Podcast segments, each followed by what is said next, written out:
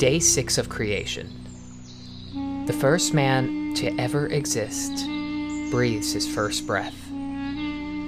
It's a story we all know, one that has been burned into the memory of the Western mind. It's a story of potential, of hope, of ultimate tragedy. If the gospel is the hope of the world, the fall is what made us need hope to begin with. And all of it, we are told, falls on the back of the most famous couple in history the father and mother of humanity, Adam and Eve. Today, however, many have questioned not just the days of creation, but also whether we can still hold to this ancient tale of a primordial pair and a lost paradise.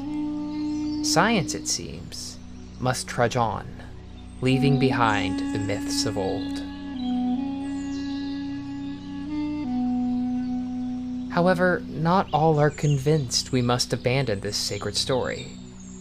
In fact, a number of scholars are now arguing that not only can we hold to both the Genesis narrative and an old Earth, but also to the reality of historical Adam and Eve. Is it true?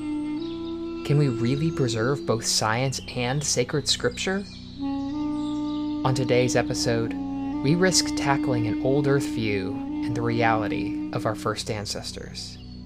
Because, according to many, without it, we risk losing the core message of the gospel. He that believeth on him is not condemned, but he that believeth not is condemned already, because he hath not believed in the name of the only begotten Son of God.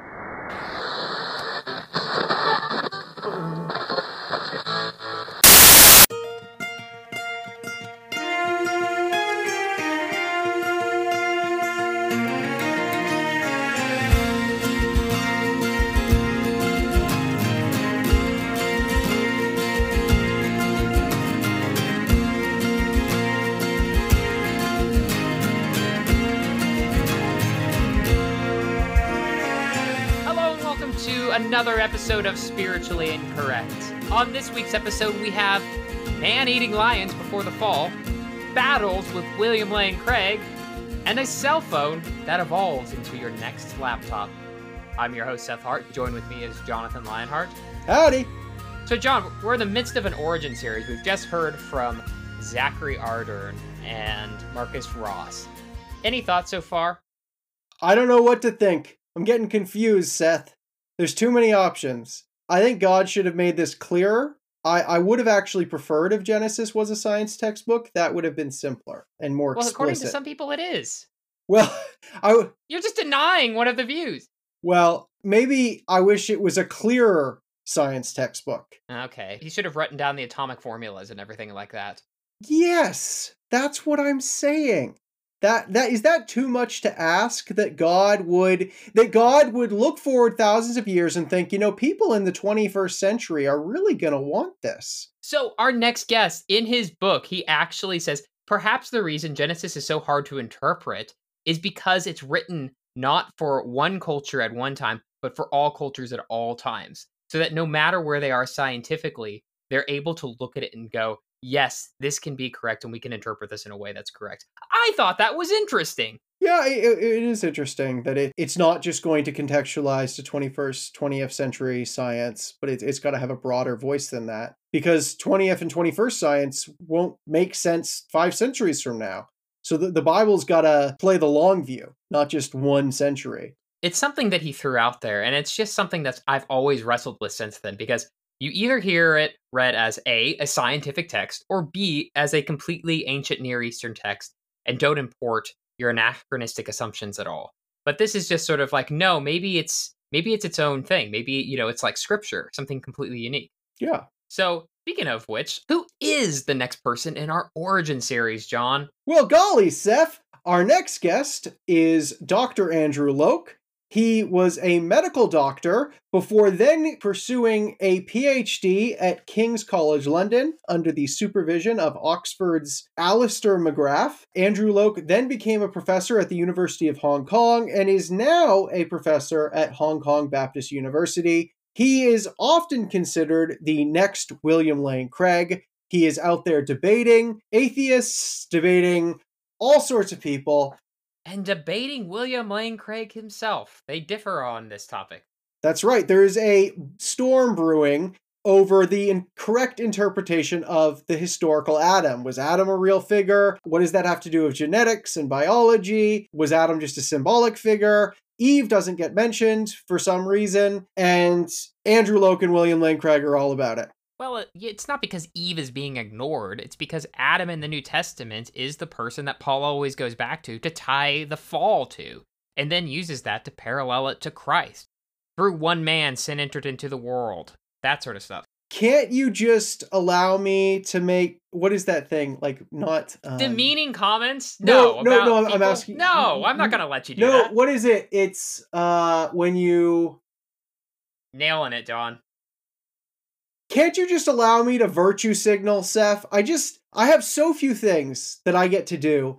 Can you just can you just give me this? Just let me just let me call you sexist and not have it thrown back in my face. I actually really like the point that you brought up about the storm that's brewing because there really is a storm that's brewing. It's just one that's very different from what it used to be.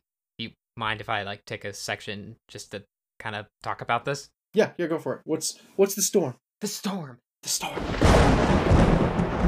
Although the main topic for this conversation is going to be does the Bible allow for an old earth? And Andrew Loke defends that in his most recent work. The main point of the work is really also about defending his view of the historical Adam and Eve, which he believes there was an historical Adam and Eve, that they were the first human couple. But his view is different from William Lane Craig's, who also believes that there was an original Adam and Eve, that they were the first humans. And their view differs from Joshua Swamidass, who believes we all have Adam and Eve in our ancestry, that it was, or at least very well could be, quite recently, but he doesn't say that they necessarily have to be the first human being. And they all differ from young earth creationists and blah, blah, blah, blah, blah. and it just keeps going on and on and on. And there's so many players in the game right now. And that makes this really interesting and fascinating because a few years ago, there was a real debate whether or not we could even accept the historical Adam and Eve and still be in line with science. And a lot of people were coming out and saying that we could not. There was a whole Christianity Today article on that, I believe back in 2011. And that's just not true anymore. Over the past decade, the entire conversation has changed and changed in a way that's good for people who want to hold on to the historical Adam and Eve.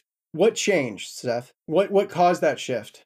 Well, what changed was there was a massive shift in our understanding of what the doctrine of Adam and Eve as our original ancestors actually entailed scientifically.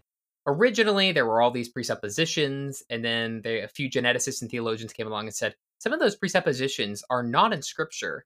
And in fact, they can completely be dismissed. Uh, some of the science that had not been in the conversation before began to enter into the conversation, especially when it came to genealogies it really was a game changing moment. What changed in the science? Well, I get into it more in the discussion we have afterward, which only our Patreon users can get to. So if you're interested in that, please go check that out. But basically, it's uncontroversial that you can have a couple that is in everyone on Earth's genealogy and only have lived a few thousand years ago. With that, let's go and hear from Dr. Loke, the next William Lane Craig. We're joined today by Dr. Andrew Loke. How are you today, Dr. Loke? I'm fine. Thank you, Seth. It's good to meet you and Jonathan today. Yeah, thank you so much for joining us. So, just to start off, can you tell us a bit about yourself and how you got interested in the question of origins? Well, I'm currently an associate professor in the Department of Philosophy and Religion at Hong Kong Baptist University. My first career was uh, in medicine as a medical doctor for a number of years. And in my high school, junior college, uh, I studied biology. And I also became a Christian around that time. And so you know, since then, I have been very interested in the interaction between science and religion. And one of the key issue of controversy is concerning the creation evolution controversy. And so that is how I began to be interested in this question of origins. Well, to kind of give our audience a broad outline, could you maybe give us an overview of the major competing views on how to interpret the first few chapters of Genesis? Yeah, so one view is a very popular view is the young earth creationist view, which interprets the six days of Genesis uh, uh as a literal 24 hour days and regard the whole universe to have begun within that uh, short period of time. And proponents of this view also interpret the genealogies in the Bible as a near complete record of, of our ancestors. And so regard human beings to have began uh, around a few thousand years ago. And then the hu- human was create, created on the sixth day right? So six 24 hours. So so on the base, base of this right they think that the whole universe and all living things and humankind just everything just began around a few thousand years ago. So that's the young earth creationist view. There are other however there are other views. So for example hugh ross he would hold to a day age creation view, uh, which interprets each of the creation day as representing a long duration of time, and also arguing that the genealogies is not a complete record of uh, the ancestors, so there could be gaps in between. And uh, other scholars have also argued that there also could be a gap of duration between verse 1 and verse 2 of Genesis 1, you know, which uh, again uh, allows for uh, age interpretation. Uh, another scholar, John Walton, argued for a functional creation view, which interprets creation as functional rather than bringing into existence out of nothing. That is what he, he thinks Genesis is trying to say, even though he himself thinks that the Bible elsewhere, say for example in Colossians, uh, did talk about God as the first cause who brought the whole cosmos uh, out of nothing. But according to Walton, that's not what Genesis is trying to tell us. And based on his interpretation, it could have been the case that you know the universe may have existed you know, for a long period of time, billions of years right, prior to those six days, which is mentioned in Genesis 1. And another interpretation is the literary framework view, which interprets Genesis 1 as a kind of poetic genre, right? Literary framework. So the details do not have to be taken literally. And there are also other types of non literal phenomenological interpretations. And those have a very long history, right? So you can find those interpretations in Philo of Alexandria, for example, in the first century, right? The Jewish interpreter Philo. So that is in the first century, and you also find this interpretation in some of the early church fathers, such as Origen and Augustine. So these are you know some of the op- options out there, and it's interesting to note. So I, I want to emphasize that the phenomenological uh, interpretation, which I mentioned just now, that that has a very long history, as I mentioned, right? You can find find this in the early church fathers and and Philo, and and that is important point to emphasize. Why? Because their interpretation is not formulated you know, as a way to compromise right to modern scientific findings so it's not as if you know, because after scientists have discovered that the universe is very old and then they come up with their interpretation you know, to try to accommodate right the, the bible to science. I mean, that, that's not the case because these interpretations are, are very old, as I said, right? They, they, were, they were proposed even before the rise of modern science, even before scientists discover you know, the evidence for an ancient world. And so, what that indicates is that for a very long time, biblical interpreters already realized that the text in Genesis can have alternative interpretation. And therefore, we do not have to commit ourselves right to the young earth creationist interpretation. And I think that is an important point to emphasize. That's a lot of different positions. And before I jump into asking you what your particular position is, I'd like to get your take on what you think of biblical inerrancy. Yes, I do hold to biblical inerrancy as a result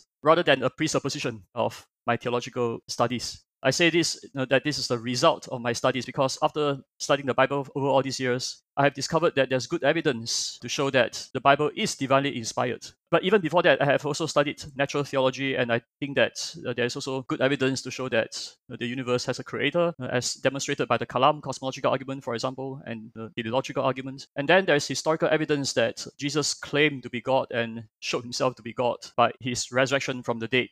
So I have written books on all these topics. And so, on the basis of all this evidence, I think there's good reason to show that, that there is a God who created the universe and who has revealed himself in the person of Jesus Christ. And Jesus believed the Bible, right? He believed the Old Testament. And given that Jesus is God, right, his teachings would also be divine revelation. And his teachings are, are found in the New Testament, uh, in the apostles whom he commissioned, and also through the apostle Paul whom he revealed himself to. And so there's good reason and evidence to think that the Old and the New Testament are divinely revealed. And having studied the Bible over all these years, I have not found any errors in the Bible. And so I, I hold to the view of biblical inerrancy, which simply put it, I, I hold to the view that the Bible is true in what it affirms. So let's start getting to the actual different interpretations of Scripture now that you've affirmed that you do believe in Scripture and believe specifically in the inerrancy of Scripture. What problems would you say perhaps the young earth creationist view might have? What are some of the cons of that view?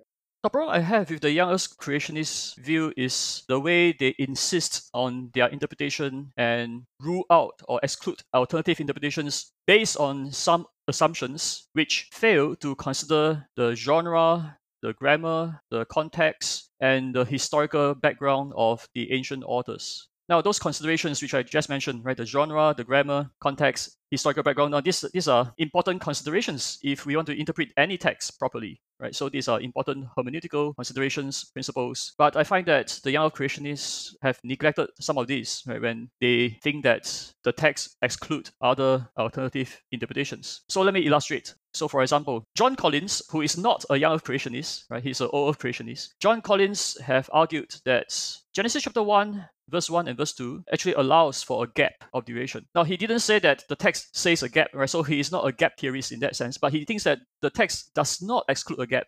And he argued for this point based on careful consideration of the Hebrew grammar or, or discourse analysis, as he calls it. He explained all these points in his wonderful book called Reading Genesis Well. And the points which he mentioned are those points which have been neglected by young earth creationists. They have failed to see that the text does not exclude a gap between verse 1 and verse 2. But those are the considerations which uh, Collins argue for on the basis of careful analysis of the grammar. To give another example, the young creationists they have often argued that based on Genesis 1:30, for example, right, which talks about the animals being vegetarian, so they think that God created all animals vegetarians initially, and they think that you know, this exclude the possibility that there could be carnivores or animal death before human fall.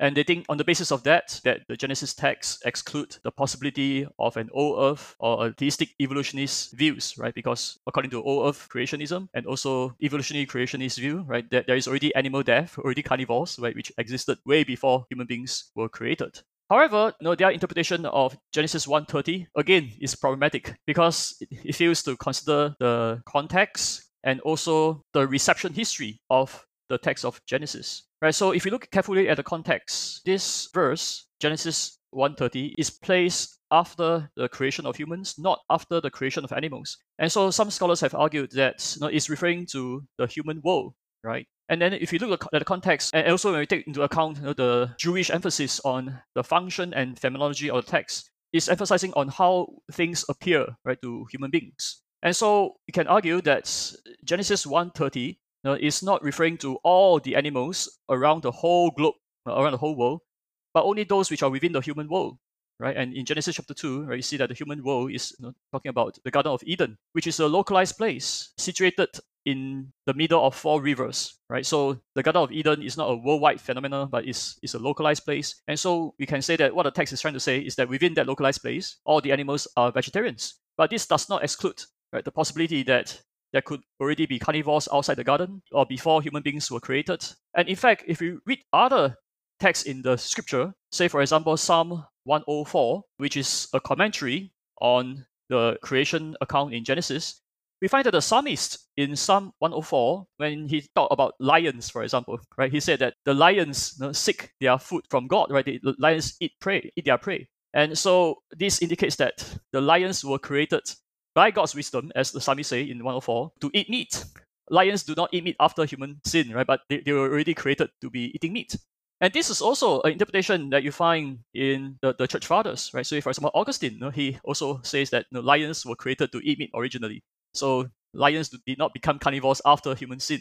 So the young earth creationist interpretation is uh, without good basis. It ignores the contextual considerations which I mentioned earlier on. It also ignores the early reception history of the text, right? How, how the early readers understood the text, right? Say, for example, the psalmist did not think that lions became carnivores after human sin. Right? That, that's not the view, but rather lions were created to eat meat originally. And that's also how the early church fathers understood as well. I think that the young creationist interpretation is not justified and failed to consider all the factors which I mentioned earlier on there are uh, actually a, lot of other examples, but because uh, you're short of time probably, so uh, I, I won't go through all the other points. But I think what I've said so far is uh, enough to illustrate my point. That's a great start for understanding some of your problems with young Earth creationism. But what positions do you actually hold to? I know you've written a recent, very excellent book on this called The Origin of Humanity and Evolution. What positions do you defend in there? Okay, so I defend the view that creation is compatible with, with evolution. Right? Creation is compatible with evolution. And by creation, I mean the creation account that is affirmed in, in the scripture. right? So biblical creationism, you can say. And I argue that the Bible does not require us to hold to a young earth creationist view, as I already stated. I also think that if we interpret the Bible properly, we'll find that the Bible also does not exclude evolution as well. Now, even though the Bible does not teach evolution, right? So I, am not saying that the Bible teaches evolution, but what my point is that the Bible does not exclude evolution, right? If we interpret the text properly, we'll, find that the Bible does not exclude evolution. I also argue that you know, there can be evidence for both creation and evolution, and I think this is a very important point to note. Why? Because many people today think that if we can discover evidence for intelligent design or creation, that will exclude evolution. On the other hand, many atheists think that you know, if there is evidence for evolution, that will exclude design or creation. Now, I argue in my book that that is a false dilemma because there can be both. In fact, Charles Kingsley, who was Darwin's contemporary and friend, he already stated this hundreds of years ago. He said that our understanding of divine creation has been enhanced by Darwin's theory. It indicates a God who is so wise that he could make all things make themselves. As I often tell my student, right, if I can make a handphone and I can make a laptop, that shows that I'm pretty wise. But if, if I can make a handphone that can evolve into a laptop, that indicates that I'm even wiser, right? So that provides additional evidence to show, to demonstrate my wisdom, right? So uh, I don't think our engineers nowadays, right, given their advanced technology, I don't think you know, they can design anything like a handphone that can evolve into a laptop. I don't think we have such technology yet, but you know, God is so wise that he could create a simple life and then evolve into all this amazing variety of living creatures, right, including human beings. So that is amazing, and that implies that you know, there is evidence of design and evolution. So I, I think this is a very important point which many people in the creation evolution debate have overlooked. Now, other points I defend in my book is that I defend the existence of the historical Adam specifically it's not just you know, creation and evolution compatible, but also specifically you know, that Adam, his existence is compatible with evolutionary biology, in particular evolutionary population genetics, which indicate that the current human population actually descended from a large population of, say, for example, 10,000 over individuals, right? And I argue that that is actually compatible with what the Bible says, which says that all of us have a common genealogical ancestor in the person of Adam, and I'll argue for this conclusion by proposing a possible model. Right? So I'm not claiming that this is an actual model, but I'm saying that this is a one possible way, right? For all we know, this is what could happen. So this is a possible way to resolve the apparent conflict between evolutionary population genetics and the historical Adam. And so uh, I propose this possible model, which shows that there's actually no contradiction right, between these two views. And in this possible model, I distinguish between anatomical Homo, possessing the image of God, we can call this God image bearers, and anatomical Homo, which did not possess the image of God. And on this possible model, God took a pre existing anatomical Homo or created one de novo and make him, we can call him Adam, to be the first God's image bearer. And the image of God was passed down from this individual to his descendants, such that all human beings today could have him as a common ancestor, even though they also descended from a large population of anatomical Homo as indicated by population genetics. So what this means is that some descendants of Adam could have mated with this non-human anatomical Homo, and, and then this non-human anatomical Homo contributed to the genetic diversity. But the descendants, right? So the descendants of Adam, when, when they mated with this non-human anatomical Homo, their descendants will be fully human. And that accounts for the view that all human beings today are human beings, right? We, we all have the image of God. And I affirm this view on the basis of what the Bible says, right? So, for example, Acts chapter 17, according to Acts, right, Paul says that from one, he made all nations of human beings. And Paul said this 2,000 years ago, right? So he was saying about something which God has already accomplished by that time right? So from then until now, we know that all anatomical Homo are human beings. We all have the image of God, and this is what the Bible affirms. And I argue that this affirmation is consistent with science, because scientists have also discovered that it doesn't take very long for all human beings to have a common ancestor, right? So it, it will just take a few thousand years for that to happen. And so my model is consistent with the Bible and it is also consistent with the scientific data. If we can touch on a little bit on your interpretation of Genesis with John Walton's cosmic temple interpretation, and you also say you have some affinity with C. John Collins' analogical view. Can you just briefly touch on those a little bit deeper? Why you prefer that, and what's been the sort of scholarly reception of these views? Let me start by saying a bit about Walton's interpretation. So Walton, he called his interpretation the functional creationist view or the, the cosmic temple interpretation. So according to him, what Genesis chapter 1 is trying to tell us is that God set up a cosmic temple. So what that means is that you know, God rearranged the pre-existing things, right, to bring about a habitat that is suitable for human beings to live in and to worship God. And that habitat includes the sky, the sun, the earth, the stars, right, the moon, which serves as functionaries, right, within the world which humans live in. And it also includes you know, the plants, the animals, which God brought into that place. So as as Walton say, it's like as if you know, God set up a house, kind of to bring about a kind of a super habitat, and and then and then God create human beings, right? And human beings worship God, right, in that habitat. So that that is a cosmic temple, right, so to speak. So what this interpretation implies is that Genesis is not trying to tell us about you know, the beginning of existence of the animals or the sun or the moon but rather is a kind of setting up of a habitat in which you know, these things, the sun and moon, serve as functionaries. So the sun and the moon could have existed way before that, and then in those few days, right, they you know, begin to function in the way that they are intended for human beings. Now, how that happens? Well, we can have a kind of uh, phenomenological interpretation. We can suggest that perhaps before those days, the place around the Garden of Eden, right, for example, it have been covered by thick clouds or mist or what, whatever, right? So in Genesis 1, verse 2, it says that the area was formless and void, right? And darkness was over the surface. So perhaps there was some kind of thing, you know, mist or whatever, right? Or thick clouds right, covering that place, but you know, this became sufficiently clear by day four, such that you know, the sun you know, became obvious for creatures on earth. So that is one way to think about it, right? So this would be a phenomenological interpretation and as well as a functional interpretation of the text. Now, John Collins holds to a different view.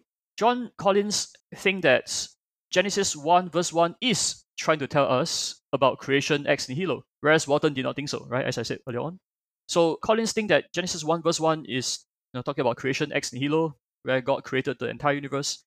And I also mentioned earlier on that Collins think that there could be a gap right? The, the text allows for a gap between verse 1 and verse 2, so there could have been a long duration after God brought about the universe. And then, you know, for some reasons, after a long duration of time, you know, the earth was formless and void. And, and that is the background for the six days which follow. So verse 2 states the background for the first day, which is stated in verse 3. And according to Collins, each of the six days does not necessarily mean a 24 hour day. And Collins argued for his conclusion again based on careful analysis of the text. So, for example, he notes that day seven, the Sabbath day, did not have an ending. Right? There's no mentioning of evening and morning. So it seems that the day seven did not end. And also, you know, we, we know that God being an all-powerful creator, you know, he doesn't get tired. And so he doesn't literally have to rest. So what this means is that you know the text is not actually saying that those details need to be taken literally, but rather is a kind of analogy so Collins argue that the six days are analogous to a divine work week. So it doesn't necessarily imply that each day is exactly 24 hour day, but it could be analogous for who knows a long duration of time. Just as day seven, it doesn't indicate any ending, right? So day seven may be more than 24 hours, and likewise, the first six days can be more than 24 hours too. I think Collins' view is very plausible, and I think his view has been generally more widely accepted by biblical scholars compared to Walton's view. Now, of course, both views have been criticized by young creationists, right? So young creationists do not accept their view, but I, I don't think the young creationist objections succeed actually. But there are also other scholars who have criticized Walton's view because of the way Walton talks about functional creation in contrast with material creation, right? Which a lot of scholars think that that is a false dichotomy. It doesn't make good sense. Now, in my book, I try to modify Walton's view a bit, right? I say that uh, his view is also defensible in my view if we modify the way he expressed his view a bit and then that will also answers the objections and resolve the problem. And so on, on my view i think that both walton's view and collins' view both are defensible even though collins' view uh, has been more widely accepted by biblical scholars. But nevertheless i, I think both are defensible and both are plausible alternative to the young creationist view. So many listeners hearing this interpretation might think that old earth interpretations like these seem to allow for means someone probably accepts evolution. Is that true or is that just a myth? Holding on to an old Earth interpretation does not necessarily entail holding on to evolution. Now, actually, we also need to clarify that what I have mentioned just now, right, the views of Walton and Collins, now they are also not necessarily claiming that the Bible says that the earth is very old. What they are actually arguing is that the Bible does not exclude an old view, right? The Bible does not exclude that the world is very old. Now, here, I think it's important for me to emphasize a very important distinction between interpreting the text and formulating a possible model to show that the text does not contradict science, right? So th- these are two different tasks. So in my book, I explain the task of interpretation as task A, and the formulation of a possible model, I say that that's task C. And I think we have to be very careful to distinguish these two tasks because I find that you know, many young creationists they fail to see the distinction. So they, they think that people like Collins or others uh, they are trying to use modern science to interpret the Bible. Well, I don't think that is what they are doing as I said earlier on, I think both Walton and Collins they argue for their view based on careful hermeneutical considerations. So they are doing task A. They are not using modern science to interpret the Bible. Rather, they are interpreting the Bible properly according to genre, context, grammar, etc. And they argue that okay, so this is what the text says, and the text is not trying to tell us that the Earth is very young. But I also don't think that you know, they are insisting that the text is telling us that the Earth world is very old, right? So what they are saying is that the text just doesn't tell us, right? So the text is not saying that the earth is young or old. And therefore, having done task A, right, having interpreted the text properly, as Collins and Walton have done, we then go on to think about whether is this compatible with science or not. And I think they would say, and this is also what I would say, is that the text does not exclude an old earth view, the view that the world is very old. And also, it doesn't exclude evolution as well. In summary, we are not committed, right, to accepting evolution, but the important point here is that what they will say is that if we interpret the text properly, it does not exclude an overview and it does not exclude evolution. There is a whole debate going on within the Christian and science community about the historical Adam. Was there an actual, literal, historical figure named Adam? What would that mean? How does that relate to DNA and biology and all of these types of questions? Could you maybe give us a quick outline of the different views that are out there right now and who the major figures who hold them? Okay, so some people deny that there's a historical Adam, right? But many Christians would affirm that there is a historical Adam. And among those who affirm that there is a historical Adam, you know, some thinks that Adam might not be the first human being. For example, Josh does. Now, he defends a variety of views in his book, but one of the views that he argued, he thinks that there's a possibility that Adam may not be the very first human being, right? So there could be human beings who already existed before Adam, but Adam is the first uh, important representative for all of us today. So some may not think that Adam is necessarily the first human being, but others, such as myself and Dr. William Lane Craig, uh, we would argue that uh, Adam is the first human being. And so the Homo that existed before Adam, no, they are not actual human beings, even though they may be anatomical Homo. So on Dr. Craig's view, no, there are Homo erectus, for example, who existed before Adam, but those are not human beings. And among those who affirm that Adam is the first human being, there's also different views about how long ago did Adam lived. So for Dr. Craig, for example, right, he would uh, say that Adam lived a very long time ago, uh, say for example around 700,000 years ago. Right? So he's a Homo heidelbergensis. Whereas other scholars who affirm a historical Adam, you know, some of them have hold to a more recent Adam view. And among the more recent Adam view, there's also a, a range of perspectives. So some think that Adam probably lived uh, during the Neolithic era, so based on their interpretation of Genesis 4, for example, they think that Cain, Abel, and Seth, right? So Cain and Abel. So those those people are like Neolithic farmers. And so they think that Adam lived in the Neolithic era right, as well. So you know, around 10,000 years or within that period. But there are other scholars, uh, such as Hugh Ross, uh, who think that uh, Adam would have lived earlier than that, right? So around 50,000 years ago. So these are a range of views. And for myself, well, I, I think that Dr. Craig's view is a possibility. I'm not excluding that. However, I also think that Adam could have lived more recently as well. So I'm open to all these different possibilities, and I don't think that the biblical or the scientific data actually exclude these various possibilities. Now, however, I do disagree with the view which you know, Swamidass defended that Adam is not the first human being, right? So I don't agree with that. I think Dr. Craig is right to say that Adam is the first human being. However, Adam, he could have lived, who knows, right? It could be as old as uh, Dr. Craig says, or it could be more recent. Now, Dr. Craig disagrees with my view. Uh, he, he, he, thinks, he thinks that Adam would have lived much earlier than that. And the reason why Dr. Craig thinks so is because he, he thinks that there's evidence that human beings around those Homo around the time of, say, the, the Homo heidelbergensis, right? They, they already illustrated capacities for abstract thinking, symbolic behavior, and Dr. Craig thinks that those conditions will be sufficient to indicate that you know, they are human beings. However, I think the main problem with Dr. Craig's analysis is that he neglected the importance of considering religiosity and spirituality when we think about human nature. And these points about spirituality and religiosity are important because when we read the biblical text, the Bible tells us that human beings are created in the image of God. And what that means is that you know humans are aware of their responsibility towards God the creator, right? So God created Adam and commissioned him to subdue the world right? So humans are supposed to play that functional role of representing God to take care of the world. So given that this is what the Bible says, uh, no, we will need to look for, for evidence. So, so is there any evidence that uh, Homo heidelbergensis, right, they have this capacity to be aware of a creator, that some of them actually practice worship of gods or something like that? And there is not yet such evidence, right? So archaeologists, scientists have not discovered such evidence yet. But Dr. Craig, no, he, he just simply assumed that creatures who are able to have abstract thinking, etc., uh, they would also be God's image bearers and also have the capacity to know about God. But this assumption is not proven.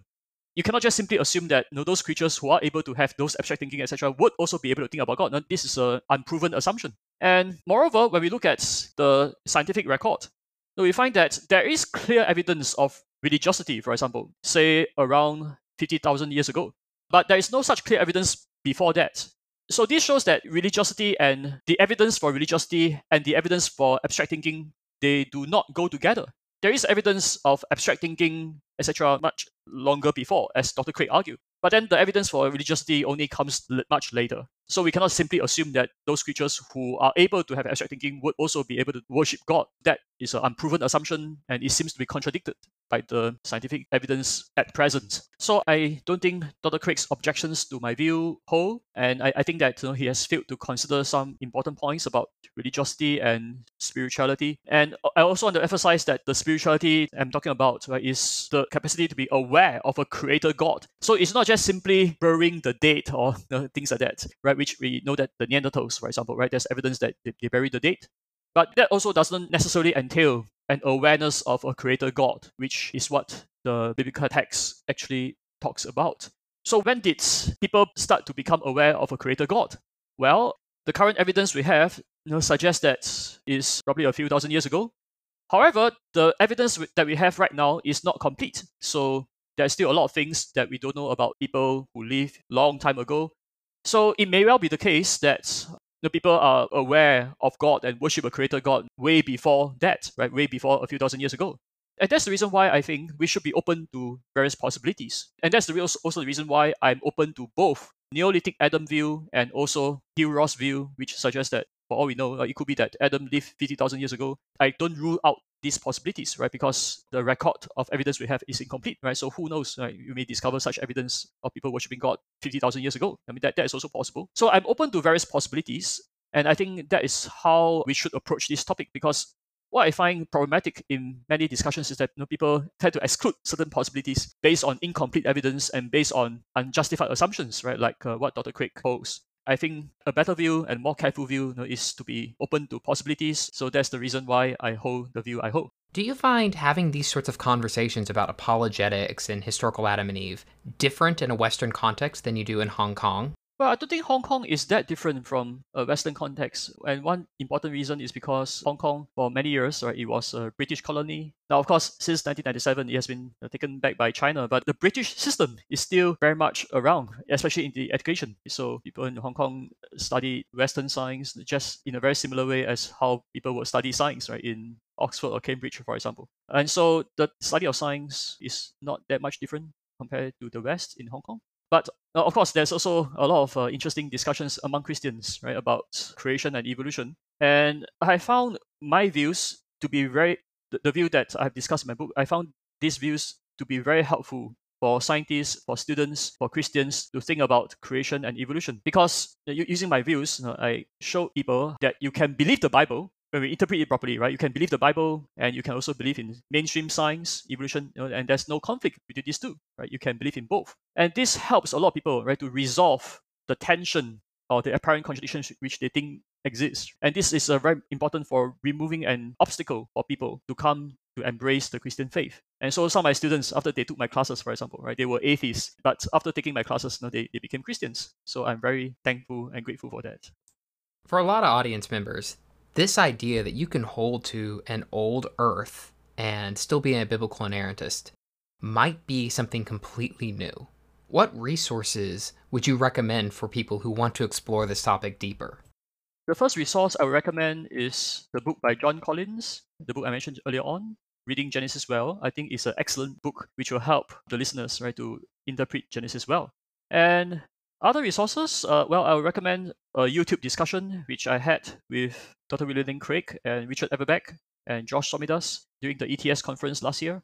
So we had a very interesting discussion on the issues covered in my book, and I also responded to Dr. Craig's objections to my view. So I would encourage the listeners to check out that interaction we have. It's available on YouTube on my channel. And I also encourage the listeners to check out my website on academia.edu where you can find the written text of my response to Dr. Craig. You'll also find many other resources which will be helpful for understanding science and religion in general, including the evidence for the existence of God, natural theology, the cosmological argument, teleological argument, and also the historical arguments for the resurrection of Jesus. So you can find out all these important resources on my website, academia.edu. Great. What's the next subject you'd like to write about? What is next on the docket for you? I'm currently writing a book on natural theology. So, in this book, I will bring together the important conclusions of my previous book to synthesize them together to provide comprehensive and systematic treatment of the topic of natural theology. And also, I would uh, also reply to the objections from people like Karl Barth, right, who has mentioned a lot of theological objections to natural theology. So in this next project, I'm, I'm going to respond to the objections from people like him and the postmodernists, the skeptics, atheists, and other people. So this will be my next project. Great. Well, thank you so much for your time, Dr. Loke. We really appreciate it. Thank you, Seth and Jonathan. It has been a pleasure speaking to you both, and I wish you all well in your future work. Thanks again for listening to this episode of Spiritually Incorrect. This is the third part of our Origin series. Part 1 was with Marcus Ross on young earth creationism, and Part 2 was on evolution and Christianity with Zachary Ardern. Our fourth and final part will be with Stephen Meyer of On Intelligent Design. Also, be sure to check out our Patreon. We have an exclusive discussion between Jonathan and I afterward, both for this episode and for every episode within our Origin series. Those perks are just one of the many that we have. You can suggest a topic, interview John and I, and even come on the podcast to talk to our guests. We even have unreleased episodes that will never be heard except by you, our Patreon subscribers, such as one just released on the Supreme Court and abortion. All this and many, many other bonuses can be found at our website, spirituallyincorrectpodcast.com. Sound effects from zapsplat.com. Special thanks to Jordan Birch, whose song Starry Night provides the intro and outro for this podcast. You can hear more of his music on YouTube or Spotify.